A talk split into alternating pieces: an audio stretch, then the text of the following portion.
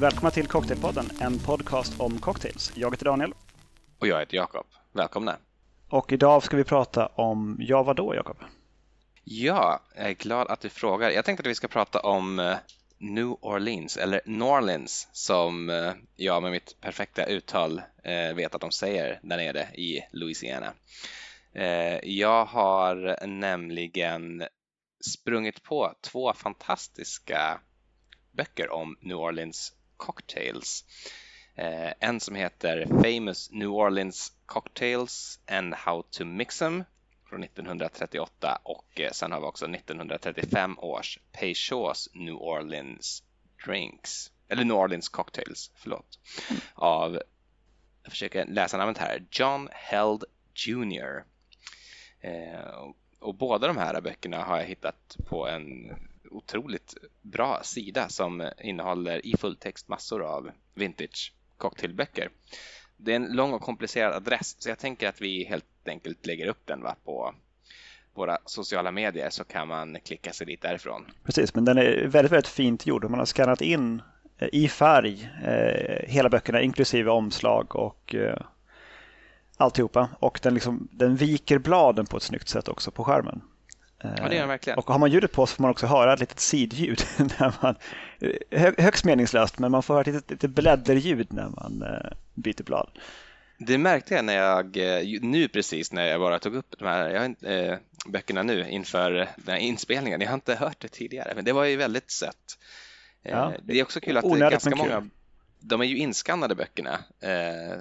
Så det är ofta små privata anteckningar i dem, vilket är lite lustigt men också ganska roligt tycker jag. Mm, och ibland ser man också vilket bibliotek de har funnits på. För det står liksom eh, property of det och det biblioteket. Just det. Så är det någon som har varit där och eh, lånat hem den helt enkelt och skannat in den. Det är jättekul. Fantastiskt bra. Jag hoppas att det är någon sorts eh, legit sida så att den inte försvinner utan att den är legal att få ha kvar. För den är verkligen Det känns ju som att upphovsrättsinnehavarna borde ju i många av de här fallen inte längre vara med oss. Det är ju ändå böcker från liksom 1800-talet och fram till, ja i och för sig de på 1950-talet kan nog fortfarande finnas i livet några stycken. Och framförallt så är väl upphovsrätten är väl 70 år efter man dör så det, den kan fortfarande gälla. Men vi, eh, än så länge så är det i alla fall en guldgruva att bara ösa fritt ur. Eh, så det tycker vi alla ska göra. Jag tänkte fråga dig till att börja med Daniel. Vad tänker du på när du tänker på drinkscenen i Norlins? Vad, vad är dina föreställningar? Eh, Sazerac och Hurricane och Ramos Gin Fizz hade jag nog sagt är det är drinkar som, som kommer från New Orleans men som också än idag serveras i New Orleans eh, och är populära där. Så sånt som turister dricker när de åker till New Orleans är just de drinkarna. Ja, just det. Kanske, kanske framförallt Ramos Gin Fizz tänker jag. För den är ju ganska, visst har vi pratat om den i förra avsnittet? Eller mm. för förra avsnittet kanske? Ja, det var, vi har varit inne på och nämnt den nu. Det är en sån lite, lite machodrink i och med att den, för bartendern då lite machodrink i och med att den tar en sån väldigt lång tid att göra. Eh, Ramos Gin Fizz. Den är någonstans från 1800-talet också. 1888 eh, av Henry C. Ramos eh, på ett ställe som heter Imperial Cabinet Saloon i New Orleans. Um, ska då enligt originalreceptet skakas i 12 minuter. Vilket gör att man då får ha mer, mer än en bartender som kör det här i stafett.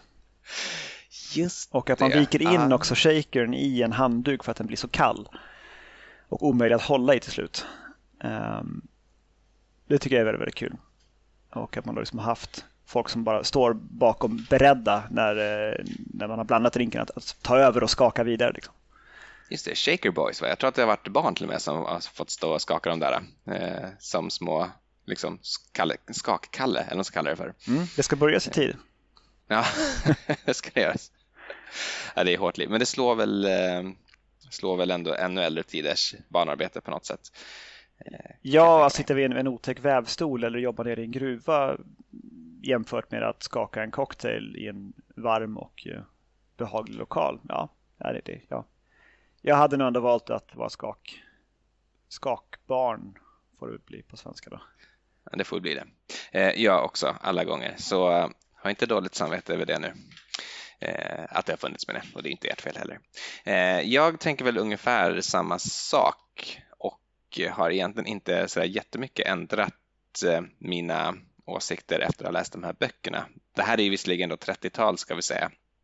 Eh, det är ganska roligt för de är utgivna ganska kort efter förbudstidens eh, upphörande. Och framförallt i den här alltså, från 1935 som då heter Peychauds eh, New Orleans Cocktails så den präglas av en sån glädje över att den här vidriga, vidriga tiden äntligen är över. Eh, med eh, nu får vi äntligen dricka igen och nu måste vi liksom snabbt eh, dricka alla drinkar och passa på att bli full nu för att man vet aldrig när den här katastrofen kan, kan, kan komma tillbaka och så. Eh, den är också illustrerad med väldigt, väldigt mycket roliga, glada människor som liksom lutar huvudet bakåt så man ser in i näsan på dem. Är i, de är i total eufori. Det låter lite otäckt. Men det, har de till, har det med Peugeots bitters att göra? Är det de som, företaget som har bittersen ja, som gett ut cocktailboken? Exakt, det är det. Och de har i början en liten sådär kort säl, ska säga, som också osar av just bitterhet, inte bara då smaken utan också i överförd mening över eh, hur tufft de har haft det då sista eh, 15 åren där de inte har fått eh, tillverka sina produkter. Men nu äntligen så har de kunnat ta upp produktionen igen för att nu är som sagt den stora katastrofen är den är över. Mm, det fanns nu, väldigt nu, många hemliga barer i New Orleans under den tiden också. Och en del eh, som faktiskt lite sådär på trots om man skulle fylla i en sån eh, folkräkningsövning så var det några eh, bartenders då i New Orleans som som yrke skrev att de var bartenders under förbudstiden i folkräkningen. Eh, när det inte fanns några barer officiellt. Det visste jag inte. Det är ju roligt. ja, dumdristigt men rätt kul. Ja, men det är en identitet kanske. Det är liksom inte bara ett jobb utan det är, det är någonting, det är det här jag är. man gör. Det är, någonting man är. Man är en bartender. Jag, jag, får inte arbeta som bartender, naturligtvis. Det vore ju förbjudet, men jag är ju bartender. Jag, jag är fast i den här icke-bartenderskroppen just nu, men inuti mig så är jag en bartender.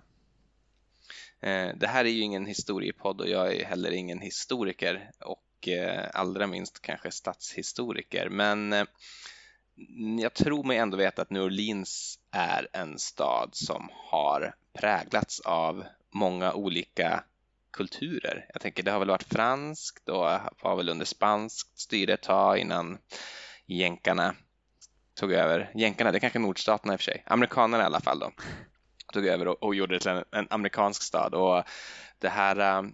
Och slavarna också. Nog, ja, just det. Ja, precis. Och västindiskt och afrikanskt. Och många influenser helt enkelt från många olika håll. Jag tycker det här märks också lite grann i i de ingredienser som används. Eller jag tänker i alla fall tycker jag att det här med medelhavsarvet eh, märks. För det är mycket brandy eller konjak då.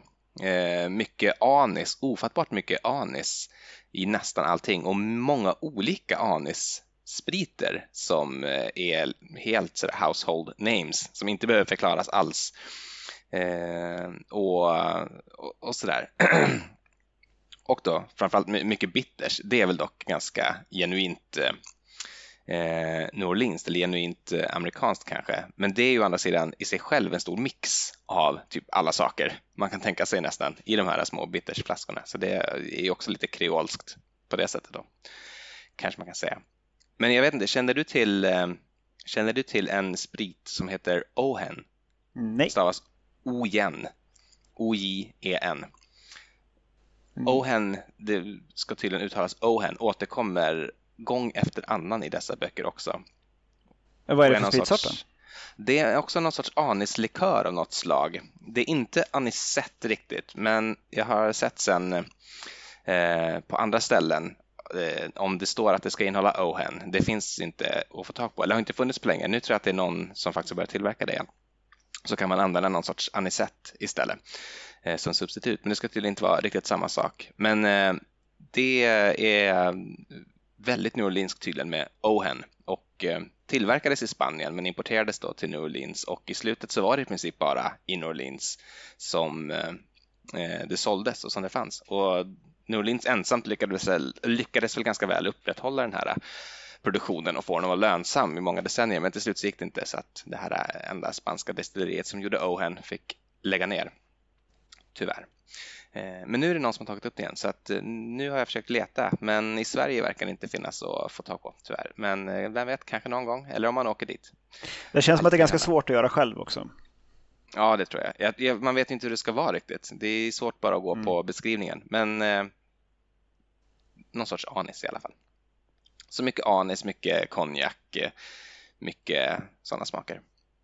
Eh, I en av de här böckerna så finns det en ganska intressant historia om Saserackens ursprung som jag tror är spridd. Jag vet inte riktigt hur sann den är, men jag tänkte ändå be att få läsa den. Du kan väl så får du kommentera den sen och säga vad du tror då.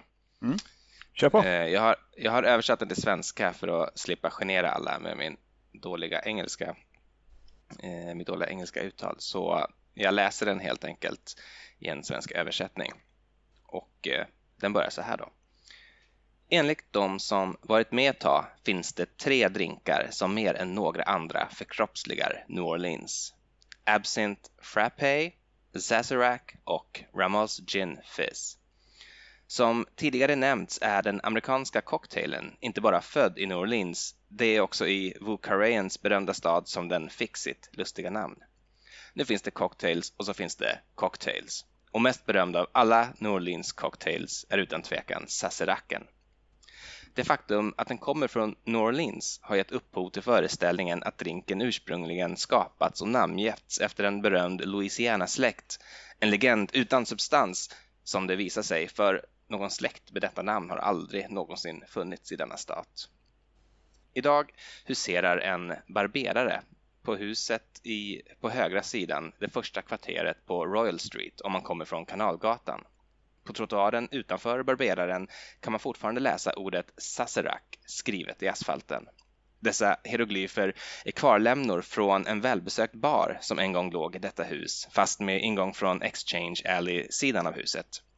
Det var här som drinken som senare skulle bli känd under namnet Sazerac först blandades och serverades. Det var också här den fick sitt namn. Under många år eh, importerades en av New Orleans mest uppskattade brandies från en fransk producent vid namn Sazerac de Forge et Fil. Den lokala återförsäljaren åt denna firma hette John B. Schiller. År 1859 öppnade Schiller ett litet utskänkningsställe på 13 Exchange Alley. Han kallade det för Sazerac Coffee House efter namnet på den brandy som serverades där. Schillers Brandy Cocktail blev snart bland de mer populära i staden och baren gick mycket bra. Så bra till och med att den överlevde inbördeskriget. År 1870 togs den över av Schillers revisor Thomas H. Hardy som ändrade namnet till Sazerac House och i samma veva gjorde några smärre ändringar i receptet på husets drink. Precis som Schiller använde han Peychauds bitters för att ge drinken den rätta stunsen, men Rye fick ersätta konjak i ett försök att tilltala smaken hos de amerikaner som föredrog Red Liquor före blek brandy. Därmed försvann brandy från Sazerac och ersattes av whisky. Handy använde sig alltid av Maryland Club Rye om märken är något som intresserar dig. Samtidigt tillkom en skvätt absint i blandningen Exakt när rye ersatte brandy och absint började användas är svåra frågor att ge bra svar på. Tillkomsten av absint brukar tillskrivas Leon Lamoth år 1858 när han var bartender i Old Seigneurie Mansion på Royal Street. Mer troligt är emellertid att det var kring 1870 när Lamotte jobbade på Pinus på Burgundy Street som han först använde absint i mixen och därmed gjorde Sazerac till vad den är idag. Ja, vad tror du? Ja, det låter ju trovärdigt. Det låter trovärdigt. Jag, eh, jag tror att det är ganska trovärdigt. Jag tror att det är ganska mycket som kan stämma här. Eh, jag tror inte att eh, man bytte konjak mot rye för att få en smak som flera amerikaner föredrog utan jag tror att det berodde på en druvsjukdom vars namn jag skrivit upp någonstans men glömt nu som tydligen ska ha härjat ja, men i Fyloxia eller sånt där tror jag. Ja, exakt, just den. Eh, som gjorde helt enkelt att Brandy nästan inte gick att få tag på och att man var tvungen att ersätta med någonting.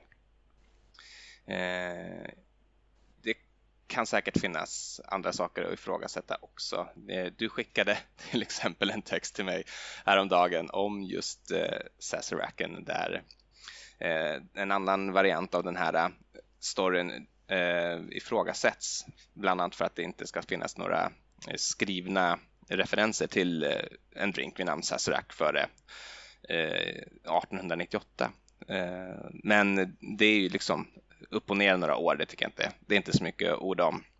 Mm. Att det fanns ett, ett, ett, en bar som hette Sazerac House, det är tydligen helt eh, ska man säga, det, det stämmer tydligen. Det skriver alla under på, men det ska ha funnits på andra ställen i andra städer också. Så att om det var just där eh, Sazeracken, drinken alltså fick sitt namn, det vet man inte riktigt. Men jag, vet inte, jag tycker att den är ganska bra. Mm. Den slutar så här i alla fall, jag har inte läst riktigt hela. Så här slutar texten. Att studera historia är ett svettigt arbete som gör en törstig. Låt oss därför nu pröva en genuin Sazerac med recept från Leon DuPont som idag är chef på St. Regis Restaurant men under många år blandade drinkar på Thomas Handys Sazerac House. Och sen så då följer hans recept på hur en riktig genuin Sazerac ska smaka helt enkelt. Och jag tänkte att vi ska göra det också och se vad vi tycker om den fortfarande håller måttet så här 90 år senare. Eller 80 år senare är det väl. Ja. Vad tror du om det? Ja, nej, absolut. Jag, jag har jag har likt ett tv-program när man lagar mat förberett lite grann. Så jag har ställt fram eh, Rye, eh, i mitt fall eh, Bullet Rye. Eh, ja. Och Peugeots och Angostura och lite så. Jag, jag, tänkte att vi dessutom ska, vad heter det, up the ante lite grann, eller up the ante, eh, göra, göra ännu bättre från oss genom att också blanda de två andra klassiska eh, New Orleans-drinkarna, alltså Ramos Gin Fizz och eh, Absinthe Frappé. Eh, det blir en utmaning att skaka i 12 minuter. En som jag är beredd att ta själv i alla fall. Vad, vad tror du? Är det... Ja, jag, jag klarar ju av att göra eh, Sazeracken och eh, Absinthe Frappén men mycket av det andra jag hade behövt för eh, Ramos Gin Fissen ligger nerpackat eh, inför flytten i nästa vecka. Ah, så, så, oerhört, jag har en, så oerhört lägligt. Precis, ja.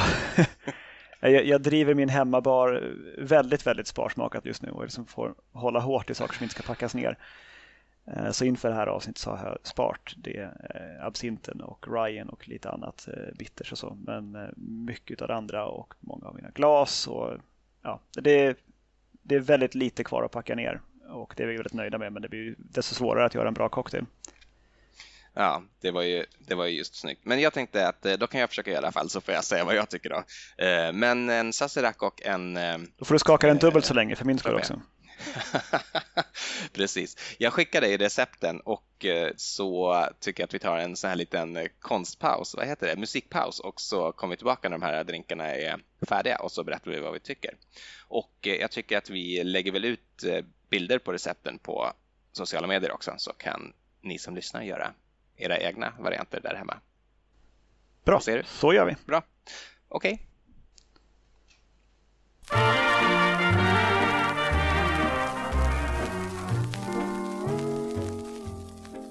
Ja, då var vi tillbaka.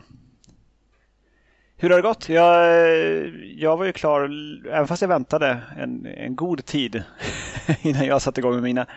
Eh, I och med att du då hade din, din Ramos Gin Fizz eh, att göra så eh, herrejösses vad jag har fått vänta. Men eh, jag, jag har inte lidit. Jag har ju ändå min, eh, min Absint Frappé och eh, min Sazerac. Eh, vad bra. Jag är så jäkla trött. Fy fan vad jag har skakat och jag tror att det ändå vart sådär ett bäst. mm, men du uppnådde en härlig lila färg när du var som mest inne i skakandet. Ja, du kunde se mig i kameran där va? Ja, det, men, det var inte vackert. Men vad tycker du? Jag håller upp den så får du eh, avgöra. Det här är Ramos Gin Fizz då. Kan jag få se ovansidan på den lite uh, Inte utan att det heller... Eller rakt ner i tangentbordet. Men jag vickar lite och säger att den har ändå en hyfsad... Okay. Eh, ja, jag förstår. Det, den ser ut som Ramos Gin Fizzes jag har fått på, på lokal. Mm. Och den bildar ju små, det blir ju faktiskt eh, hack då, ska säga, det jag dricker. Mm. Mm. Ja, det är som ett litet lock på, som, ja, nästan som en maräng ovanpå av, av ägget. Det är exakt som en maräng. Det, det smakar maräng också. Men vi kanske ska börja med Ramas Dream Fissen och berätta vad du har i den eh, enligt det här urgamla receptet. Då. Ja, eh, då måste jag ta fram det här ett ögonblick. Eh, då är det eh, lite florsocker, så står det då Orange Flower Water och det hade jag inte så att jag fuskade lite grann och tog några droppar rosenvatten istället. Eh, det, så det är inte på riktigt då, men det får duga. Någon sorts blommig smak i alla fall. Lime, citron, eh, torrgin, äggvita, grädde och en liten skvätt eh, kolsyrat vatten. Och sen har jag lite eh, vaniljsocker. Det står vaniljextrakt, men jag tog lite vaniljsocker istället. Eh, tillsammans med glas, eh, förlåt, tillsammans med is skaka som en jävla galning alltså i eh, gode länge kan jag säga. Och jag, jag, är, jag är fortfarande andfådd fast det var ett tag sedan jag var klar med den här. Jag gjorde den först. Ehm, men, vilket lidande alltså. Ja, vilket lidande. Men vilken seger också, för den vart ändå ganska snygg tycker jag. Och, ja, den är ju eh, helt, helt kritvit. Ja. Eh, är den ju. Jag har sett recept där man har med grädde också. Jag vet inte om du... Nämnde du grädde? Sa jag inte grädde? Grädde var i alla fall. Okej, okay, ja, det kanske var jag som spacade när du sa det. Men kolsyrade vattnet, lägger du i det innan du skakar den eller efter? Jag la i det innan enligt receptets instruktioner. Vilket mm. gör att det blir tryck när man skakar också. Eh, eftersom du skakar kolsyra. Så att man får ju också hålla emot eh, korken eh, på shaken väldigt väl. För att den inte ska flyga. Det är vansinnigt. Det är en vansinnig drink. Är det? en vansinnig drink. Men det, det, var ju ett hemligt recept från början. Eh, som många cocktailrecept var ju liksom, det var den bartender som kunde göra dem och därmed var hans anställning tryggad så länge som den drinken var populär. Det var ju väldigt mycket som tigeldrinkar. Och då var det tydligen det här vaniljextraktet. Det var det som var svårt för folk att kopiera. Det var svårt att lista ut vad liksom det här... Eh, var kommer den här vaniljsmaken ifrån? Men det var ganska lite det var bara några droppar så att det är svårt att placera. Liksom, att det, nästan som att det är lite ekfatslagrat, liksom. det kommer en sån lätt vaniljtouch bara. Ja, det är sant, lite så. Men det är ju, tror jag, för en modern, eh, eftersom det påminner om egentligen alltså en så väldigt gräddig vaniljglass, gör det ju. För det är kallt. Som en milkshake nästan. Ja, som milkshake. Jag, jag tror att en modern eh, eh, GOM hade kunnat lista ut att det är lite vanilj. Lättare kanske än på den tiden då. Det kanske inte var lika vanligt. Jag vet inte. Ingen aning i själva verket. Ja, eh, men du är nöjd alltså? Ja, jag är jättenöjd. Jag är helt nöjd. Jag är bara ledsen att du inte kan eh, eh, ha en själv. Men du kan ju se hur gott det är för mig i alla fall när jag dricker. Mm. Man kan alltid glädjas åt andra. Din bandit. och inte så vansinnigt spritig heller. Den enda spriten är ju lite gin och ginet är i förhållande till volymen ganska sparsmakad. Mm. Så, det så man kan ha det som, som en, eh, en ja, dricka flera varje kväll helt enkelt. Ja, det kan man, om man skulle vilja det. Ut, om man utan... bara orkar skaka dem. det är väl det, men som sagt, vi pratade om att man skulle köpa en sån här äh, stor eh, platta då som man skakar färg på och så kan du sätta då 12 shakers på den och eh, liksom skaka 12 stycken samtidigt då på något vis. Ja, nej, men så saknar man eh, liksom utrymme för en 5-6 tusen kronor som man har som bränner i fickan så är det väl jättebra att köpa en, en vätske eh, agitator kan det heta kanske? En skakare helt enkelt. Men mitt betyg då i alla fall till den här är mm. 4,5 av 5. Jag tycker att den var riktigt god. Jag tycker också, det här rosenvattnet har helt försvunnit. Jag kanske hade gammalt rosenvatten som inte luktar, men det, det smakar inga rosor alls. Den smakar lite blommigt. Det är lite grann som att nästan äta en sorts blomdröm, men äh, svårt att förklara. Man måste, ni måste nästan, eh, måste nästan prova att göra den själv. Men eh, fet, eh, samtidigt lätt, blommig, touch av vanilj, ganska syrlig från citron och lime. Ja, fan, en väldigt, väldigt eh, trevlig drink eh, som är starkt eh, du rekommenderar alla att göra nu egentligen. Pausa och gör det nu. Eh, ja, 4,5 av 5. Mm. Ja, jag, jag har druckit den själv tidigare och jag tycker den är väldigt, väldigt trevlig. Jag har sällan sett någon faktiskt skaka den i, i 12 minuter så att, eh, bra jobbat. Ja, tack. Du är en hjälte i sammanhanget. De flesta bartenders av idag gör det ju inte så. De har ju inte heller några, några lämpliga anställda barn bakom baren som kan stå och skaka åt dem. Så det, det, folk är vekare idag helt enkelt. Det var ett, ett hårdare virke på den tiden. Ja, det var det. Det är allmänt känt att ju längre bak man kommer desto hårdare är virket. Utan tvekan. Ska vi gå på nästa? och, um... Absolut. Jag, jag tycker vi tar eh, absint eh, frappén. Ja som jag är gladeligen överraskad. Så det är ett recept där det är absint, lite sockersirap och egentligen ingenting annat. Utan det är is, absint och, och, och socker. Mm. Så tänker man att men det där det, det kan ju inte bli så gott. Men jag tycker att det alltså, jag använder ju råsockersirap och det var nästan lite fruktigt mm. av den. Um, och så mycket krossad is. Och jag har ju eh, hällt upp min i ett, i ett vinglas då så man får en väldigt fin så ah, väldigt svagt grön skimring. Så, ja. ja, väldigt skimrar väldigt, faktiskt. Väldigt, uh, skulle vara mm. väldigt bra att ha som en lampa tror jag om man liksom sätter en liten lysdiod under den. Mm. ja, som en engångslampa får man ha också. Ja, det, det får man tänka Högst begränsad nytta som inredningsdetalj. Men det är väldigt, väldigt god. Eh, förvånansvärt god faktiskt. Jag tror att jag möjligen kan ha haft lite socker i min. Jag måste kolla nu hur mycket socker det skulle vara. A teaspoon. Nej, men det är typ som jag hade. Jag är faktiskt inte riktigt. Jag tycker min är alldeles för bitter. Absint är ju jäkla bittert. Mm, det är lite olika från absint till absint hur mycket, hur mycket malörtssmak man har med. Men det är ju... ja, jag tycker min, min blev jätte, jättebra. Och eh, det här som en sommardrink eh, är väldigt läskande och, och behagligt. Jag har ju då kolsyrat i min enligt mitt recept, eller charged water som det står, men som är kolsyrat vatten då, enligt vad jag har förstått av bland annat dig. Eh, och jag håller med, väldigt läskande, väldigt somrigt. Jag tror att den kanske skulle vara ännu godare med någon annan sorts anissprit. Kanske det här Ohen, om man skulle kunna få tag på det. Ja, Men... eller vilken annan sprit. Man kan göra en frappé på vilken sprit som helst egentligen. Man skulle kunna tänka sig att man kan göra något liknande på, på gin också. Just det. Och få en, en väldigt lätt gindrink. Eh, det kan vi nog prova eh, fram emot sommar, eh, sommaravsnitten sen. Men är kanske Frappé årets 2018 års, eh, vad heter det som alla drack med den orangea spriten? Aperol Spritz? Ja, det skulle det kunna vara. 2018 alltså, är året då alla ska ha Frappé istället för orange till glaset ska du ha en lätt, lätt ljusgrön dryck i glaset. Ja, men precis. Vad är det där för något? Är det Aperol Spritz? Men du kan inte dricka Aperol Spritz, herregud, det är inte 2017. Här, ta en, ta en absint frappé. Ja, det är väl konversationer som vi alla kommer att höra i sommar misstänker jag. Precis. Jag tänker att typ, om man i Värnamo då kanske, så där dricker man fortfarande Aperol Spritz, så kan ju vi storstadsbor åka dit och ett, så här, dricka en lite ironiskt retro som att vi tyckte på riktigt att det var coolt med en Aperol Spritz, fast egentligen så dricker vi bara absint frappé med. Så ser jag sommaren framför oss. Värnamo alltså? Till exempel. Eh, Okej, okay, men vad, vad, säger du då om du ska tvingas betygsätta eh, frappén? Ja, det är, det är nog en, en, fyra skulle jag säga. Den, det är ju ingen citrus i den så att, liksom, det blir inte sommardrink på det viset, men det är väldigt enkel väldigt rätt fram i smakerna. Eh, jag kan tänka mig att man kan laborera lite grann med sötman också och ta in kanske lönnsirap eller eh, koncentrerad flädersaft eller någonting om man kan ha och göra någonting, någonting annat utav det. Just det, det kan jag tänka mig också. Det hade kunnat vara väldigt kul. Nej, så jag, jag, jag är, där kommer jag göra igen.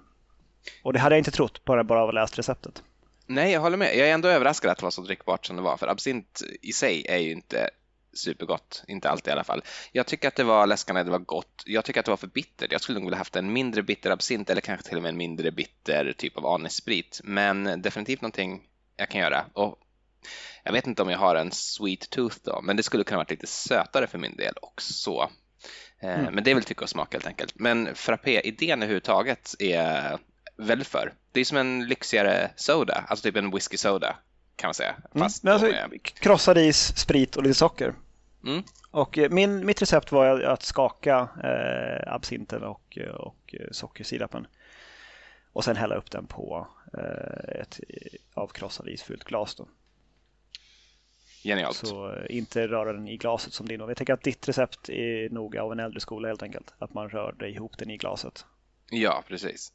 Det känns som att flera av de här äh, Norrlandsdrinkarna är just gjorda på det sättet. Jag tycker när jag har läst recepten i böckerna där att man, man blandar dem direkt i glasen. Eh, och inget ont i det. Nej, ska vi gå över till eh, eh kvällens stjärna då, Sazeraken? Ja, det gör vi. Eh, det, det, är ju en väldigt, väldigt bra drink. Alltså det, det är ju en Old Fashion eh, på rye med eh, ett glas som man har tvättat, eller om man säger så. Man har sköljt runt absint i glaset helt enkelt. Just precis. Och, och sen eh, vrider man ett citronskal över för att få ut oljorna och sen slänger man bort det. Eh, och det det är väldigt, väldigt bra. Det är väldigt bra och citronen, alltså citronoljorna gör så himla mycket. Jag tycker att man kan verkligen ha den här drinken som ett exempel på doftens betydelse för smaken eller vad man ska säga. För men redan innan du har hunnit få den här drinken i munnen så känner du ju den här ljuvliga, lite bittra citrondoften från skaloljorna. Fantastiskt mm. bra. Jag skulle säga, gör inte en Sazerac om du inte har citron hemma som du kan ta skalet från. Samma sak om du ska göra en vanlig Old Fashion. Gör det inte om du inte har apelsin. Helt, helt det, det blir inte samma sak om du inte kan vrida ett skal över och få ut oljorna. Håller verkligen med. Uh, words to live by. Mm, jag gjorde min med, inte på sockerbit, uh, som receptet uh, sa det skulle vara one lump of sugar väldigt specifikt mått. Ja. Man hade inte sådana fyrkantiga sockerbitar som vi har idag. Så det var som en, man hackade av socker från en, en sockertopp. Just det. På den tiden. Så det är verkligen på riktigt en lump of sugar. Men eh, jag använde lite eh, 2 till 1 eh, sockersirap. Eh, och sen Bullet Rye då. Och eh, absinten. Ja. Och sen rörde jag den i ett separat rörglas och hällde upp i eh, detta här cocktailglaset. Som är lite Oj. tjockbottnat eh, fyrkantigt cocktailglas. Det är nästan som eh. att du har en sån, eh, ett whiskyglas på en fot. Mm, ett väldigt grunt whiskyglas som står på en igelitefot. Det var vackert det här har jag haft i frysen ett tag innan då, så det här, botten har blivit väldigt, väldigt kall så den håller ju temperaturen väldigt bra. Vilket med, med din Ramos Gin Fizz epos var väldigt nödvändigt. All right. Eh, jag tycker väl, jag tycker väl inte helt förvånande jag tycker, alltså Ramos Gin Fizz var ändå den stora positiva överraskningen för mig, men, men eh, en Sazerac är ändå, det är nästan kungen av cocktails på något sätt, så det, det blir kvällens högsta betyg, det blir fem av fem för mig på den. Och eh, den kommer jag fortsätta dricka. Jag har druckit den många gånger tidigare, jag kommer att dricka den många gånger igen, det är jag säker på. Ja, precis. Och inte så somrig kanske. Det här är mer av en vinterdrink. Eh, höst, vinter och vår. Det får gärna vara lite ruggigt som det är nu, kanske vi ska säga. Precis. Alltså inte som det är i New Orleans där det väl är lite varmare generellt sett än vad det är här. Precis, eh, generellt. Jag har egentligen ingenting mer idag. Har du någonting mer? Nej, jag tror inte vi behöver ha något mer. Jag tror att vi har eh, till fullo avhandlat orten eh, New Orleans i alla dess aspekter och dess invånare, eh, dess rika kultur och musikaliska arv. Helt korrekt. Eh, skål för det. Skål för det och eh, vi hörs om en vecka. Det gör vi. Hej då. Hej då.